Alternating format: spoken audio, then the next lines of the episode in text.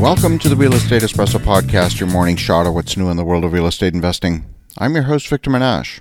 On today's show, we're talking about a major supply chain disruption that's going to affect the entire construction industry. James Hardie Building Products is one of the largest manufacturers of cement board exterior siding. Their products are used extensively in residential and multifamily apartment construction. And the company's been struggling to meet demand for product for much of the past year. This past week, the company wrote a letter to all of its customers with some rather shocking news. I'm going to read the majority of the letter to you and discuss what it means if you have a project that's in need of exterior siding products. It says, Dear valued customer, James Hardie Building Products remains committed to serving your business during these very challenging times and will continue to focus on driving efficiencies within our supply chain in order to serve you better. With lean principles guiding our actions, we understand that as demand continues to increase, we must be agile in order to adequately flow product to your business. As you know, we've made several changes since February of this year to streamline our existing manufacturing and supply chain capabilities and are shipping more to the market each day. In order to ensure delivery and the ability for you, our customer, to effectively plan your business, we're announcing the following changes below. Effective August the 4th, 2021, they're instituting a pause on their milled artisan also known as their Aspyre Collection products, until April 1st of 2022, meaning you're not allowed to even order that product until April of next year. They announced the discontinuation of the 1x2 Hardie trim, the Hardie soffit beaded porch panels, and they've discontinued their 4x8 James Hardie backer panel. They're making ordering rule changes effective August the 16th. Number one, Hardie trim cannot be mixed with other products.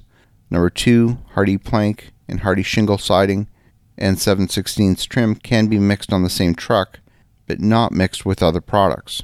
Number 3, Hardie panel and Hardie soffit can be mixed on the same truck, but not mixed with other products. And number 4, Hardie backerboard lead times will be extended to 16 days, but they have to achieve full truckload quantities and cannot be mixed with other products. In the world of multifamily, the multifamily desk will not be quoting or contracting new orders for new projects indefinitely effective August the 4th. Existing contracts will be shipped to completion. Any open quotes will be considered expired effective August the 4th. So they're basically saying that they're out of the multifamily business. That is, at least directly. Next, they've put their customers on allocation. They've updated the allocation volumes to represent their ability to serve.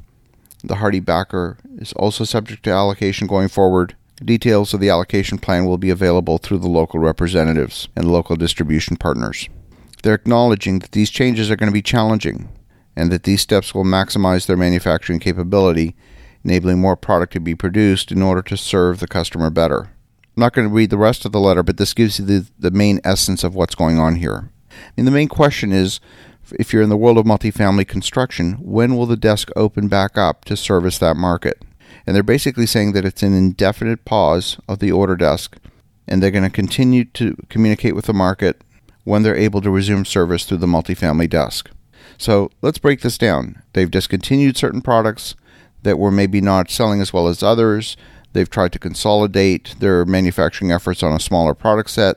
They've diverted the manufacturing capacity to the remaining products in the portfolio.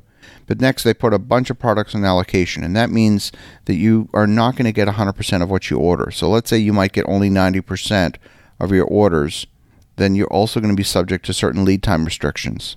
Now, if you're an existing multifamily customer, does that mean that you'll no longer have access to products from James Hardie Corporation? The answer is no. The adjustment is in the path to servicing the market. So all of the products are now going to flow through a single dealer distribution channel whereas previously you could order directly from James Hardie through their multifamily desk. So, whereas different customers were competing for supply allocation, the different sides of the company were trying to balance their volume between essentially two different supply chains. Now they're streamlining that through a single supply chain.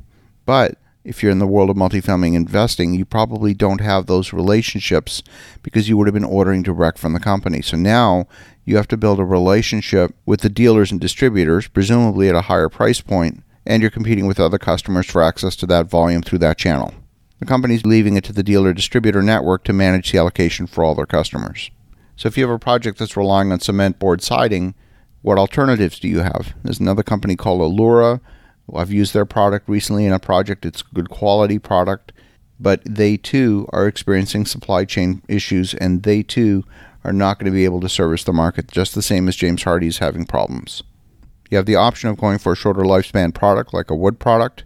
You have the option of converting from a siding product to something like stucco, which also has longevity issues and moisture issues. It's very difficult to find a very low maintenance siding product that's cost effective, and that's why Hardie has been so widely used for so many years. Most of the alternatives are vastly more expensive. Masonry is much more expensive. We've spent the last several days trying to figure out why they chose this particular path, and I think we're starting to make some sense out of it. Basically, James Hardie was trying to figure out if they were going to aggravate any customers, who were the best customers to aggravate. If you're a single family homeowner and you've ordered a home from Horton or Lennar or any of the national home builders, and now the delivery of your home is going to be delayed, that's a massive public relations issue. Whereas if a large multifamily developer or institutional investor gets delayed in their project, that's not going to make front page news. So basically, the company decided if they were going to aggravate any particular customer, where would it cause the least reputational damage? I can tell you the contractors I've spoken with all have been shocked by this action. So the question is, why am I telling you this? Why is this even important? Well, it's important because we may start to see more of these types of decisions being made by suppliers in the construction industry, and we can expect more significant supply chain disruptions where there's very few alternatives for material substitution. We've been speaking about how important it is for anyone who has a project that involves any form of construction to secure your materials and secure your supply before you get too deep in your project. As you think about that, have an awesome rest of your day. Go make some great things happen. I'll talk to you again tomorrow.